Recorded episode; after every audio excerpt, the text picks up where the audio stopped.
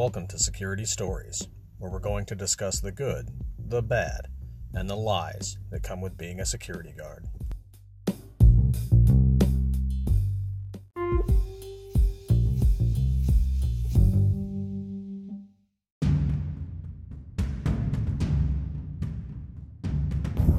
Warning this episode is likely to have inappropriate language and discussions involving violence.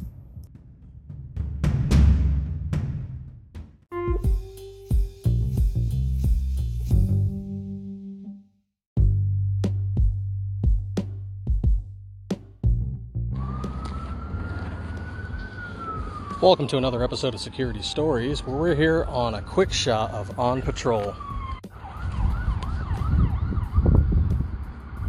don't know if you can hear that siren in the background. That is our local police department chasing a couple shoplifters. We had gotten on patrol on one of our local trouble spots and immediately started doing our checks. Check the perimeter, check the nearby wash, check the dumpsters, etc., etc. And of course, check on our local homeless encampments. One that the uh, city had cleared out, uh, full of tagging. Uh, that's uh, graffiti, for those of you don't know. And they had cleared everything out, pressure washed it, got rid of the graffiti, painted over it. So, of course, some people came in today and just re-tagged it up. It'll probably take the city another six months to a year to address it again. But they did get that encampment cleared out, and then rain came in, of course, a few days later, and just kind of furthered people not moving back in. And this, of course, moved where our local homeless encampments were. Uh, one, which we had behind the building in an alley that's, of course, not part of our area of operation, began to grow from just one tent and a bunch of acquired materials to uh, about 10 different tents. And people used to use that area to walk their dogs, ride their bicycles, jogging, whatnot. Which, of course, a lot of that had ceased uh, to people no longer feeling safe or comfortable going through there anymore. So much so that I would regularly get comments, uh, particularly from females, about how they no longer felt it safe to walk their dogs or jog through there. Unfortunately, it being beyond my area of operation, there was nothing I could do other than advise them to contact local law enforcement if they witnessed any criminal activity. Now, of course, the city uh, does have homeless programs, and they do occasionally send representatives to go and talk with them and try and get them to move on, get into a shelter, or participate in some of the programs. Uh, some do, a lot don't. You know, it really just depends on the person. And so, of course, you can imagine my surprise uh, when the encampment is completely gone. Now, we had seen a few leave, and sometimes that's due to uh, personal issues in the encampment. Uh, people are arguing with each other, have disagreements, and so they just kind of move on. Uh, sometimes it's just temporary for safety or because of shelter reasons. They can pull resources if there's a you know weather. Or sometimes there is just safety in numbers, and they know that people won't harass them if they have enough numbers. Now, of course, where they chose is uh, kind of smart because they had the protection of tree branches and, of course, a brick wall. And they were able to just kind of set everything up in a long line. Everyone had their own space, yet they were close knit enough that they could all protect each other, communicate, work together. And with it also, of course, being on public property, uh, there really was no trespass available um, until a representative from the city and law enforcement gets involved to clear them out because they are blocking uh, an area where people travel. Uh, for example, sometimes maintenance workers or landscapers who are working for the city have to get back there to trim trees due to you know fire issues, doing fire prevention, and just clearing brush out of the way so people can keep traveling. This isn't the responsibility of a business, and so it falls to the city to hire somebody or have their own department to take care of that. So today, when I came on uh, this morning, the, one of the tents was still there, and that tent had been there for quite some time. And so we were just expecting this guy to just kind of be there, be the local uh, homeless person, so to speak. And now his tent's gone too, fully packed up. Not like his tent was ruined and he left it abandoned, because sometimes that'll happen. You know, sometimes they'll just leave a trail of uh, scrap materials and garbage, and everything was cleaned up, completely cleaned up. The only signs that they were still there was that the ground is entirely too flat. Where you can see where tents and such were just in place for too long, and so the ground had become flat under them. And so that does make me wonder why the sudden move. Um, you know, sometimes they'll move on if a place is just too difficult for them to operate in, or if they're not able to get what they need from the area. Uh, and while we were unable to prove a lot of it, we had a good feeling that a lot of the local theft uh, was in part due to them, as well as a few other uh, encampments in the area, uh, as well as all of a few professional shoplifters who operate in the area. Some of the professional shoplifters would almost use them as a kind of cover. Uh, you'd see them discard a lot of the anti theft devices just kind of in a trail as they headed towards the local homeless encampment. And I wonder if the professional shoplifters were using them as a uh, smokescreen, if you will, where they knew that if they ditched the alarm tags there and they went direction of the homeless encampment, that people might think, oh, well, hey, it's just the local homeless doing it. And of course, if you're paying attention and utilizing your security cameras, you can be like, yeah, no, it's not the local homeless, it's these guys who are just traveling in that direction. I do know the local fire department uh, was constantly responding to roughly their location uh, due to uncontrolled fires, uh, whether they were cooking fires or warming fires. Um, every now and then they would lose control of it. And this is due to them not building a fire pit or building any kind of shelter for the fire. And they were literally just having a fire straight on the ground. So if the wind picked up, it would blow coals and sparks and flames and it would hit the nearby uh, brush and trees and the dry leaves and branches and they would regularly catch a tree on fire it would happen you know at least on a weekly basis i figure to the point where i was just like maybe we could get our own hose and we can put some of this out ourselves without having to bother the fire department because a lot of them were just really small fires and if you get to them quick enough you know they're not going to spread uh, but that's not something that the property management wanted to deal with or even the store themselves wanted to deal with. They're just like, let the fire department take care of it. Um, I wish I had a fire extinguisher that I could use to take care of it sometimes. And while I do uh, for a company vehicle, it's a small extinguisher. It's meant for like an engine compartment fire. You know, it's it's not meant for brush fires and such. And if I had used it, I would have run out quickly to the point where he would be using our own fire extinguisher on a weekly basis. So there is a cost there, and I get that. You know, it would be kind of smart though, you know, if the building had its own hose, not like a fire hose, but just like a regular garden hose so you could spray water since it was becoming such a common issue. You know, if it was an actual big fire, at the very least, maybe you could stop it from spreading or getting closer to the building. But that's not something they wanted to deal with, so it just is what it is.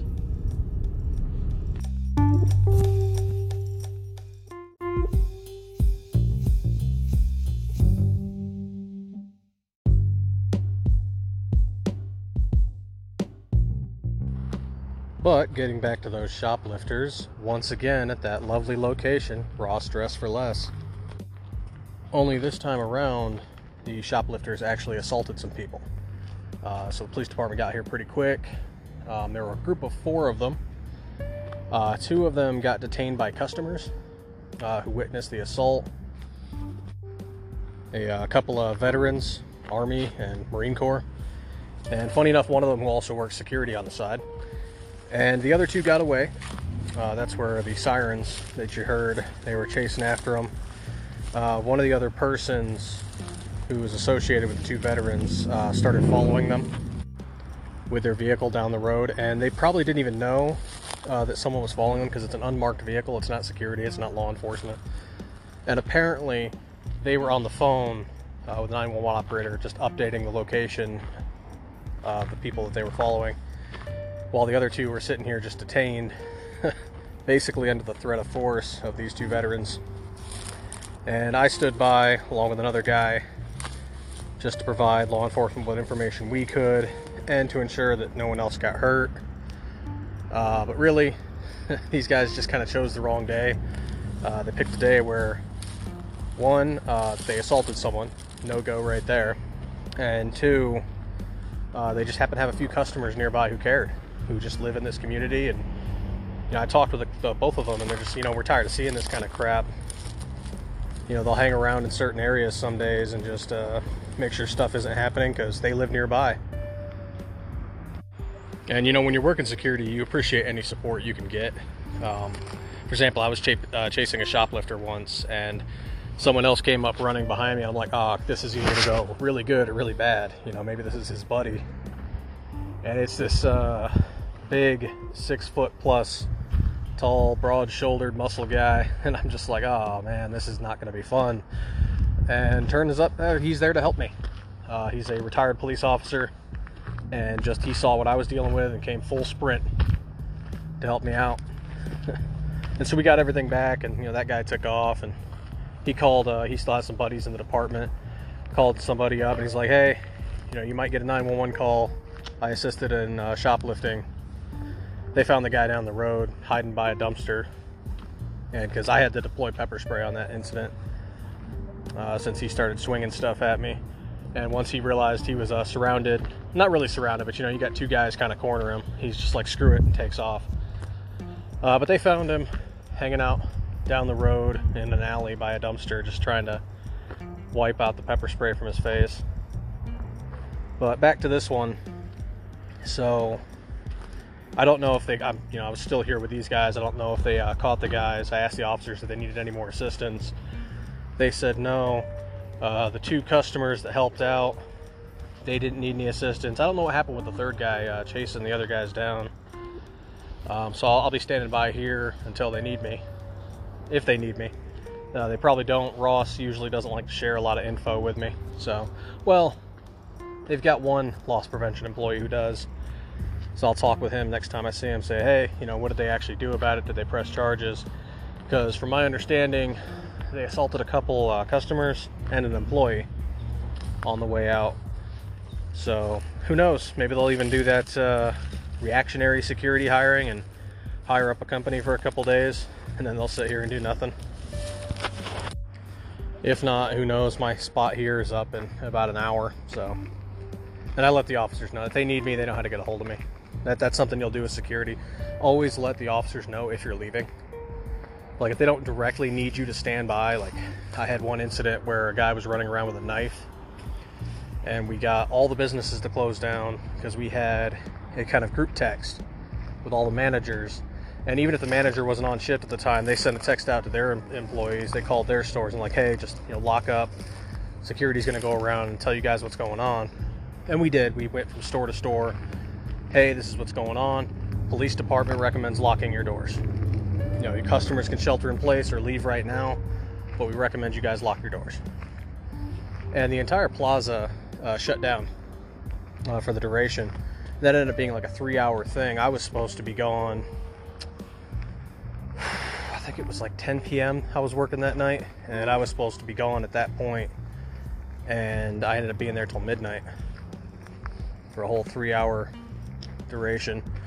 Uh, turns out the guy had some mental health problems uh, they were able to talk him down. You know, he didn't hurt anybody, but he went around the whole time just like swinging a knife in the air, and obviously that made people very nervous. Um, and of course, you know, and I'm surprised sometimes when this doesn't happen. Uh, I'm in a environment where uh, people are allowed to have firearms. Um, so sometimes I wonder, you know, when something like this happens, it's like, damn, where isn't that one guy with his gun? Sometimes I think about a frequent flyer I used to have um, that I actually ended up getting to know the local beat officers and even the uh, corrections officers at the county jail, uh, because they I would encounter this person. PD already knew who they were. We had names, we had descriptions, we had pictures, we had everything. Uh, you know, even copies of court records and stuff. And they had an, a similar incident where they're just pulling knives on people going up doing aggressive panhandling and then threatening people if they didn't get money. And one person actually did uh, pull their firearm on her in self defense, but they did not have to discharge their weapon. Uh, she took off. But such a frequent flyer, it's just like, man. And you joke about it morbidly, but you're just like, man, really, could, could that one person not have just done the whole city a favor? Because everybody knows who this person is. Businesses up and down an entire street know who this person is. The cops know who this person is. The city attorney knows who this person is. But they were just enough of a problem that it made everyone's life difficult who had to interact with her, but not enough of a problem for the uh, city to really go after her or for the county to really go after her in any sort of legal setting.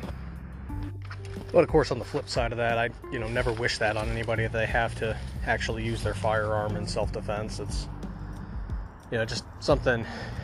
It's part of that morbid joke. You know, you kind of wish like, oh man, if this person could just never be here again, ever, that'd be great.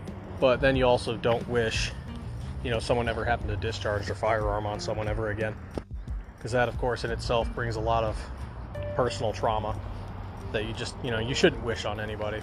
So it's a little bit of a dud, double-edged uh, mentality there, where you just kind of hope this person gets dealt with, and the whole city never has to deal with them ever again. But then you also don't want to wish that kind of trauma on anyone either. So it's kind of messed up. But yeah, uh, they got two guys in custody in this case and the other two down the road, who knows? Their buddies might rat them out, or as far as I'm aware, they do have a license plate, but we'll see what happens. Um, I've seen other incidents where they're using someone else's vehicle, and the police have issues with locating those persons. And unless something violent happens, like in this case, uh, they're just not too keen on actually chasing them down, or maybe just the resources aren't there. They got other stuff they got to deal with. But in this case, they might actually do it, you know, since my understanding is that they uh, shoved people in the store. I don't know if they displayed a weapon. Um, so that's neither here nor there for me because we don't actually patrol inside their store. It's just we're around because their store causes a lot of problems or attracts a lot of problems, however you want to look at it. Oh, I don't know if you can hear it, but there's more sirens in the distance. So maybe they have them. Who knows? It appears they're headed this way, so who knows? Well, let's see. It is an ambulance, and yep, police cruiser. And they are headed in the same direction that the other two took off in. So, yeah, that might be related. But, you know, if you're working something like this, you know, definitely make sure the officers know when you got to leave. If they need you to stay, uh, that's something you want to go call your supervisor and say, hey, law enforcement is asking me to stay here on site because they might have additional questions. And, you know, I've, I've gotten overtime uh, quite a few times doing that. And, you know, sometimes your supervisor's not happy about it, but hey, if you're a direct witness to something and local police need you to be there, it's just one of those things that happens and that might suck for you. Maybe you had after uh, shift plans or you had something you had to go take care of, and unfortunately, that's just something that comes with the job. Um, so it's important to let them know that if you do have to leave at a certain time, like, hey, um, if you don't need me here, uh, here is our company number, here's our company cell number, um, this is the address of our company. If you need to contact me tomorrow or you need to contact our company for any kind of footage, like maybe you have a body camera or a vehicle camera that saw something, you know, and usually the uh, security guard themselves doesn't have access to that footage. It's usually password protected. So your supervisor can unlock it, download it, and send it off to the department, but that's not something you can usually do. Um, sometimes you might have access to your body cam, but you might not have access to actually download it. So in your case, maybe you can show them on you know, right on the body camera screen, hey, this is what happened, but I can't download it here. We got to take it back to the office, download it, and then email it to you guys or put it on a disk, whatever. And in those instances, after taking your statement, they'll be like, yeah, man, go ahead and take off. Uh, we'll reach out to you and your company uh, if we have more questions, and then you can take off. But if you don't tell them anything, yeah, man, you, you just end up standing there the whole time, and they'll get to you when they get to you. Especially if you're just like a peripheral witness, if you're not directly involved. Like you have some information, but you're not directly involved like these other two guys were. Then especially if they know they can get a hold of you later like hey okay you work for this security company we got your number we got your address we'll come talk to you later about it we'll get info later and sometimes that's good because that gives you time to like think in your head when you're doing your report like okay step by step what happened that lets you kind of write everything out and then your company can give the police department a copy on your uh, incident report and it's like okay this is what our security guard wrote down this is what he remembers. Here's a copy of the video footage if we have it. Um, and also make sure to let them know that, hey, which stores have cameras and what locations so that they can go, okay, we can go to this store and pull this camera footage. Because, like, for example, this Ross, if I were to go in there and ask them for camera footage, they'd tell me no on company policy. But if I were to go two stores down to this other store, they'd be like, oh, you need camera footage? Heck yeah, man, here you go. Like, come, come take a look at our security office. We'll let you know right now. So it really does just depend on the business. So to make sure you let those officers know, hey, this business has a camera at this angle, so that way they can go and pull what they need to pull. And sometimes you'll get a copy of it anyway, uh, especially if it's like a plaza, like the plaza needs that info. Sometimes the uh, property management leans on the store, like, look, I know you got a company policy, but this incident happened on our property. We need a copy of the photo of the person so we can make sure that they never come back again.